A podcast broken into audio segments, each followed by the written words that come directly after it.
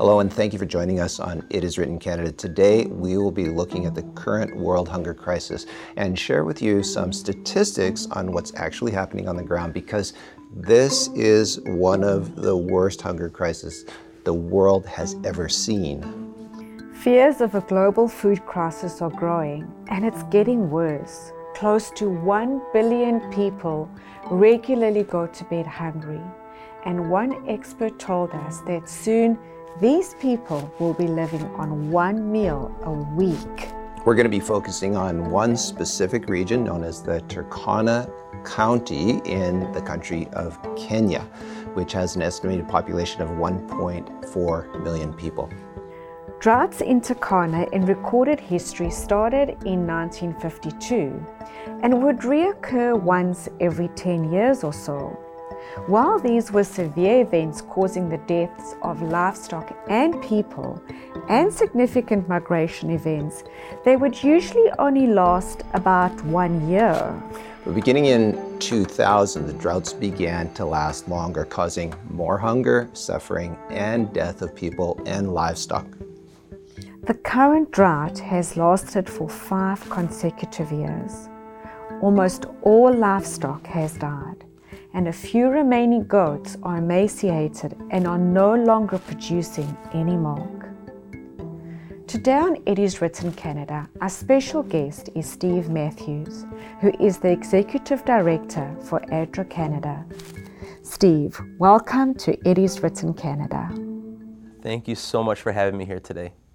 Steve, you just came back from Kenya, Turkana region. Yes. And but before we go there, let's go to the bigger picture. We're facing one of the worst, or probably the worst, crisis, food crisis, hunger crisis that the world has ever seen. Tell us about the statistics. Let's look at the big picture. What's happening in the world? Yeah, the situation right now is very dire. Before COVID, we were seeing a steady decline in the number of people that were suffering with hunger. But what we're seeing now is a really drastic increase in the number of people that are struggling from hunger. About 828 million people as of the end of 2021 have been estimated to be basically going to bed hungry every night. And 345 million of those are at a point of being like severely food insecure. So that's, you know, you're missing meals, right to the point of severe malnutrition, and we're seeing that continuing to increase. We, since the end of 2021, we believe that, you know, the numbers are definitely getting worse. For example, in Somalia, in August, there were about 300,000 people that were actually at the most extreme end of hunger, famine, and we were starting to see deaths occurring from just basically hunger. Right now, they're anticipating that we're just entering into December, and they anticipate that number is going to be about 2.3 million people in famine conditions this month. So that just kind of gives an idea of how bad things have been progressing over time here. So 800 million going to bed. That was the end of 2021. Yeah. And it's been steadily increasing. Mm-hmm. So we're talking end of 2022. Things are close to 1 billion people are going to bed hungry every night. Yeah, that's probably a fair estimate of where things are going. But it's definitely continuing to get worse as time goes by. This is serious. So Steve, you just got back from one of the hardest hit regions in Turkana County in Kenya. Mm-hmm. Tell us, what was your initial impression when you arrived there? Yeah, well, it's almost like landing in a desert. There are pockets of green where really resilient plants are able to continue, but as we were driving, like, everything's just so dry. We were standing in riverbeds that had been dry for 2 years. At one point, as I was traveling with my colleague Frank Spangler, we were saying, you know, this would put you in the mind of the surface of Mars. You know, just completely barren, dry rocks, just a really arid landscape. So you're looking out over this landscape. How long has it been since it's rained? They've had little small amounts of rain, but essentially any sizable amounts of rain. It's been about 5 years of continuous drought. So they normally get, they call it the big rains in April, and they get the small rains in December, November, December. They keep missing. So as they come along, when we saw the crisis happening, we started to respond in emergency, saying, okay, well, when the rains come next season, they'll get out of the emergency, but we're continuing to get worse and worse and further into emergency as they lose their livestock, as plants no longer grow. It's just a very, very dire situation. So 5 years essentially without rain. Mm-hmm. How are they making it? Yeah, it's, you know, while I was there, I had a look at, they showed me what they eat. So essentially, I visited two different regions of Turkana. One showed me a wild fruit that they survive on. So the first location, they were these small fruits, probably about this big, that they had collected. They have to travel quite a distance to collect these, and not in safe conditions either. So the conditions are you know, there's still bandits in the area. Women are not safe going out for these long distances. And they go out and collect the fruit. They bring it back, but it's not edible in that state. They wouldn't even let me taste it. They said they were preparing it at the time. They said it's so bitter that you can't eat it the way that it is. So what they have to do first is boil it down. Then they have to knock the outer shell off of it. Then they were actually rolling around in dirt to be able to get the outer shells off.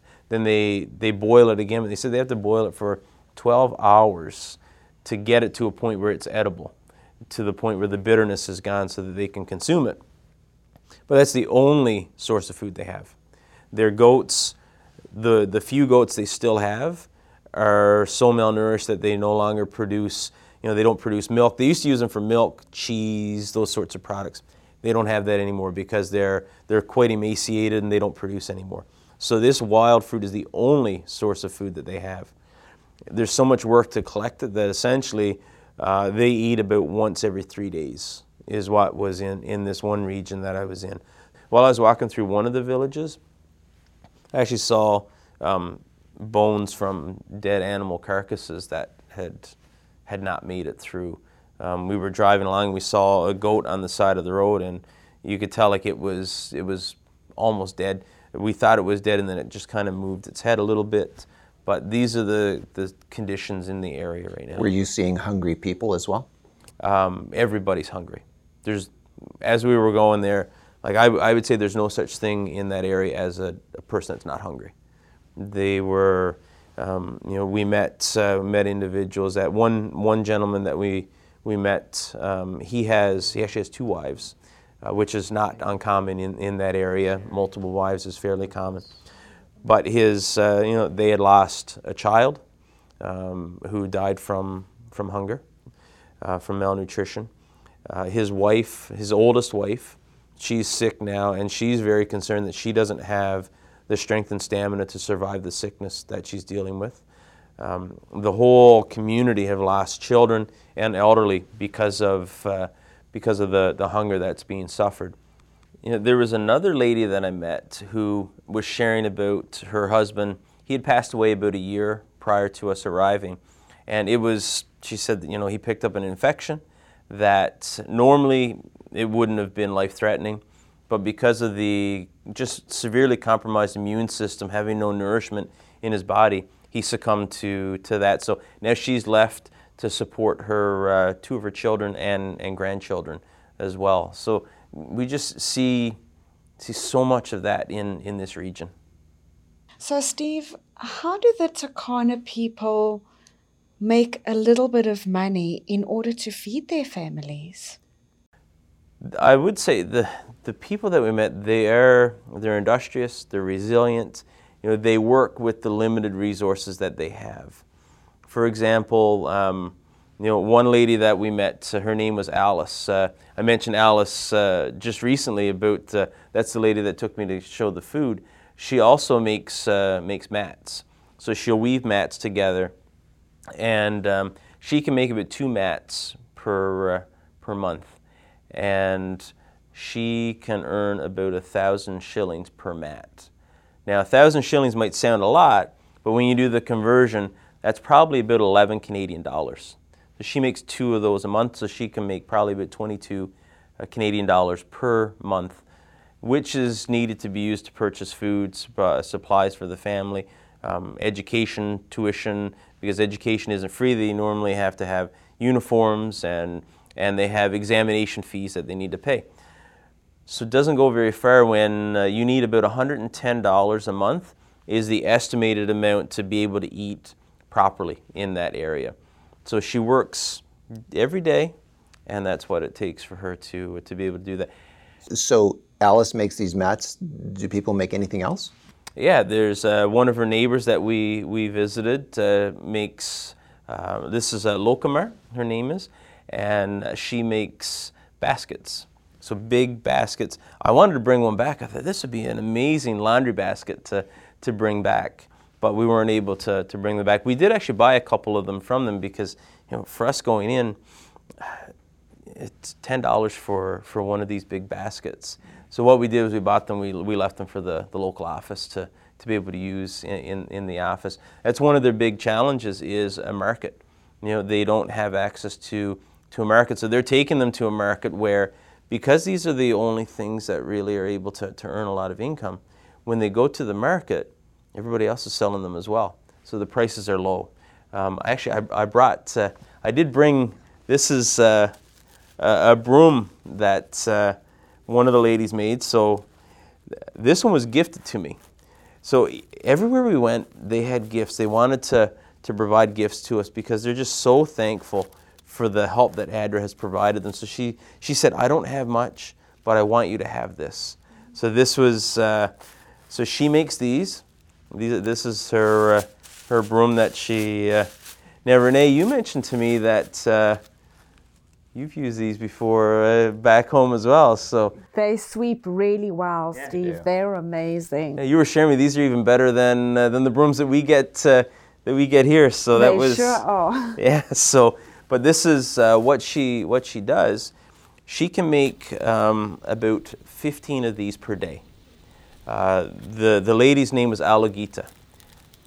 72 years old, and she'll make about 60 of these a week, and then she walks into the market to take them in.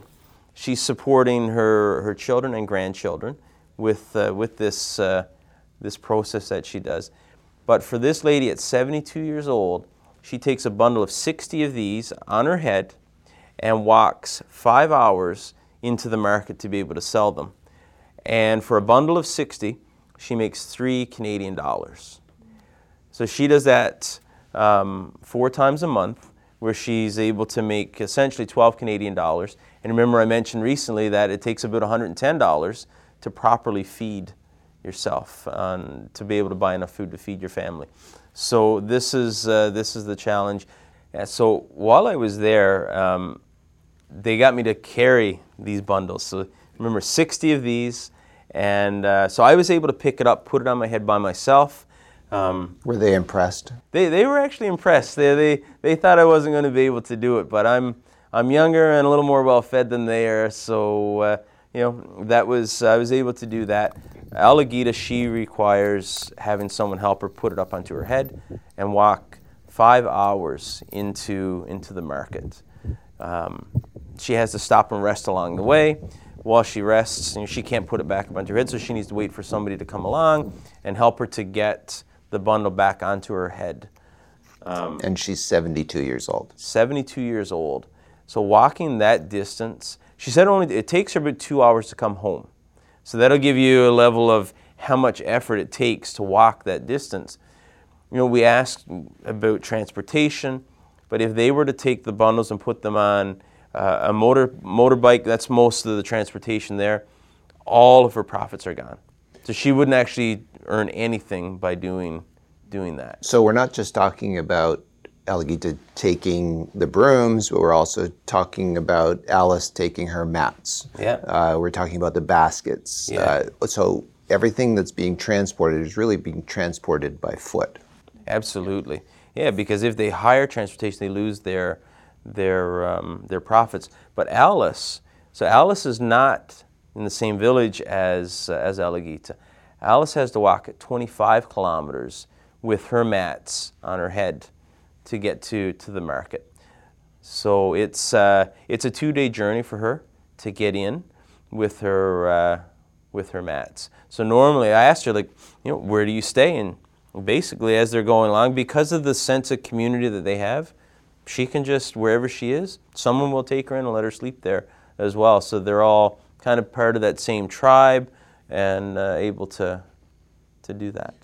So, Steve, what is so sad for me is they are putting in so many hours of work mm-hmm.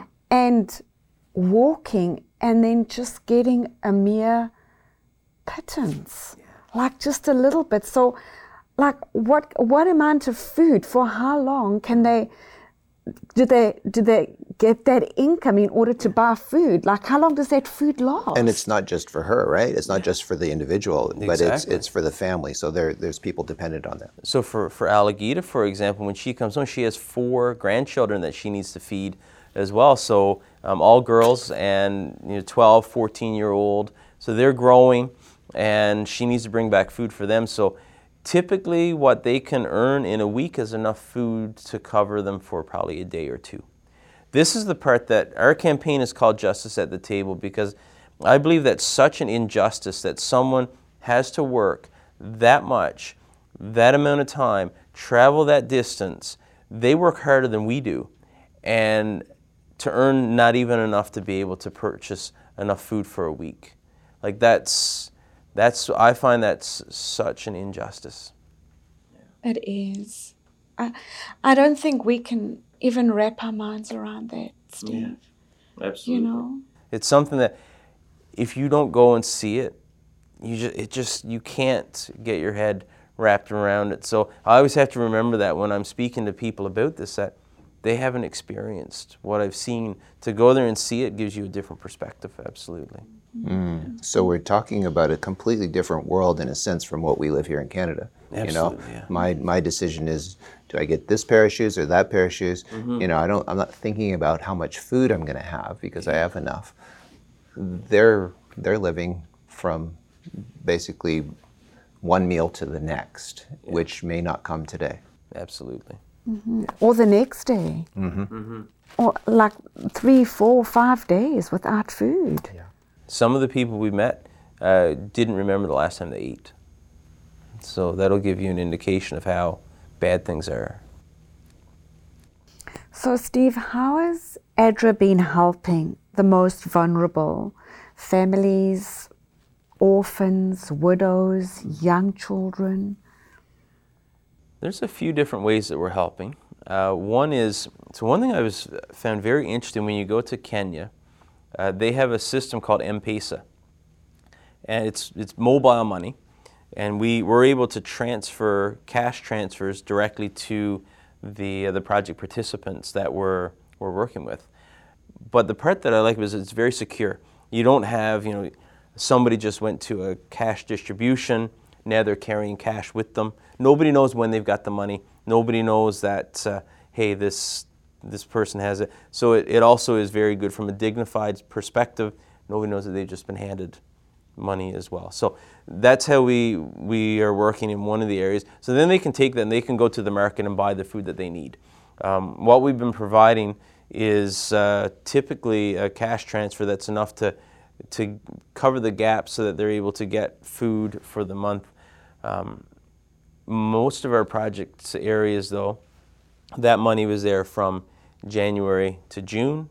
Some of them we were able to extend a couple of additional months, but the money does run out, unfortunately. So we're right now, as part of our Justice at the Table campaign, we're really trying to raise funds to extend these projects. As the droughts aren't ending, these people can need us to continue working there. Another area, so that's one part. I always like the way we approach our projects. We don't want to just, basically the old proverb, give a man a fish. We don't want to just give a fish. We want to teach them how to fish. And one of the areas I visited, it was a great little project where we helped people set up a farm. So we brought together a group in the community And almost like a farming co-op was the kind of what comes to mind for me. But it was interesting to be in this very arid, dry area. They're growing watermelons. They're growing fodder. You know, they're growing grass for their goats so that they can harvest it and have fodder for the goats when it's really dry. They're growing tomatoes. Were growing there. They were growing different types of crops. They're able to produce enough that they're able to feed the community, but they're also having extras so that they can sell the excess. So what they've done is they've located land next to a river that hasn't completely dried up yet, and right now there's enough water to sustain this garden because the water's actually coming from outside of the region. So even though it's not raining there, they're getting the rains that flow in from areas that are still getting some rain. But what they've done is they've dug canals, they've trenched out canals from the river into their garden. And they were showing me how, you know, when the water fills up, they're able to run the water down through the canal. Then they can block off different areas. So they literally just move the dirt to a different area, which causes the water to back up into a different section of the garden to water what's needed at that given time. Very basic technology, but life-changing. You know, and that's one of the things we taught them how to do that, and we provided them with the seeds to be able to grow that. So the beauty of this project is, while I was there, there were two groups that were set up that were both growing their farms right beside each other. So, you know, they're all working together. I got an opportunity to discuss with them and see what how that's gone for them. But there was another area they were actually clearing another area next to the farms, but that's not being done by Adra. Now they've taken their future into their own hands, and they're saying, you know, what we teach them is make sure you're putting some aside so that you can invest into expansion and growth. So that's what they're doing now, is they've cleared another acre of land that they're getting ready to trench and build more canals. So they're, and now they can set aside some money so that once the produce is sold, they can go buy more seeds to be able to continue with their farm. So that's just one of the interventions that we see. The sappers, there's so much need in the regions that we're working in. There was another community that we were in that had a small watering hole that we would love to be able to help in that area as well, to really transform things. Because if we can teach people how to grow their own food, even though it's very dry, very arid, there are water sources that they can get to. So this one, I actually asked the lady, if we were able to help, would you be interested in growing your own food? And they said, absolutely, we'd love to be able to do that. So there are other areas that we don't currently have the resources to meet the needs for them, but I'm sure that, you know, if we were able to get these additional resources, we can help change those communities as well. So someone's listening to this right now. How can they help? They're not going to get in a plane and go over there to Kenya and start farming with them and teaching them. What can they do? Yeah. Right now, we're in a campaign to try to raise $2.4 million. By raising that $2.4 million, it actually gives us access to a total project value of $15 million. This will be done in 13 different countries that we're working in. That's our Justice at the Table campaign. People can donate by going to our website, Adra.ca. There's they can go in and donate to our hunger campaign. We're also asking our churches to jump on board and make a commitment to raise a certain amount of money in their local church. Any church group can go in, sign up as a church group, and make a commitment to raise X amount of funds, and really get a campaign going, and invite your friends, invite your family members to contribute to that as well. So we've got a number of different resources that we're looking at for ways to raise these funds as we continue to try to expand and grow the work that we're doing in this area of the world. The needs are going to be there for the long term. While I was there, speaking with our country director in Somalia, the country director in Kenya, they're saying that you know, there's concern that this is going to continue for quite some time. Even if the rains came now, to reestablish those herds is going to take time. You know, they're just not going to reestablish right away. So there's going to be a lot of investment. Even if the rains did come back, it's a multi-year recovery right now because of the conditions. Steve, unfortunately, we've come to the end of our program, but I wonder if I could ask you to pray for those people in Turkana and Somalia who are going to bed hungry at night. Mm-hmm. And also, if you could pray for those that are viewing our program, and that God will lead them mm-hmm. to give so that they can help these people. Sure, it would be my pleasure. Heavenly Father, Lord, as we ponder on the topic we've considered here today, as we think of those that are struggling to find out where their next meal is going to come from, I pray that you will bring relief to those who are struggling. I pray that you will provide sources of food. May you use us to reach out to those people, to provide the resources that are needed for providing that life-sustaining food to them. Maybe with our viewers today, as they consider how they may be able to play a part and to help in this very dire situation. May you move us to use our resources to support the projects that are being done to help ease the suffering of those who are much less fortunate than we are. In Jesus' name I pray. Amen. Amen. Amen. Amen. Thank you very much, Steve, for sharing what you saw on the ground there in Africa mm-hmm. of the hunger crisis that people are facing right now. Yeah, thanks very much for having me and just for giving the opportunity to share with our fellow Canadians what really is happening out there. Before you go, we would like to invite you to follow us on Instagram and Facebook, and subscribe to our YouTube channel, and also listen to our podcasts. And if you go to our website, you can see our latest programs.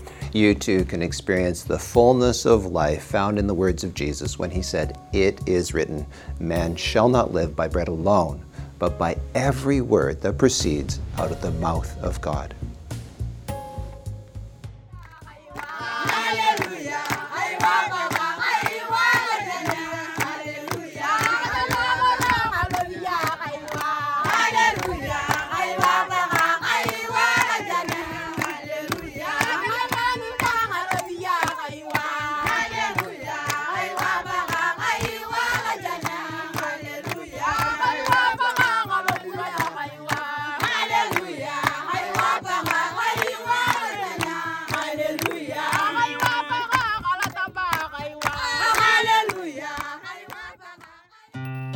Thank you for listening today. If you would like to watch a video of this podcast, please visit IIW.ca, or you can go to our IIW Canada YouTube channel and click on the Videos tab. Once again, thank you so much for listening.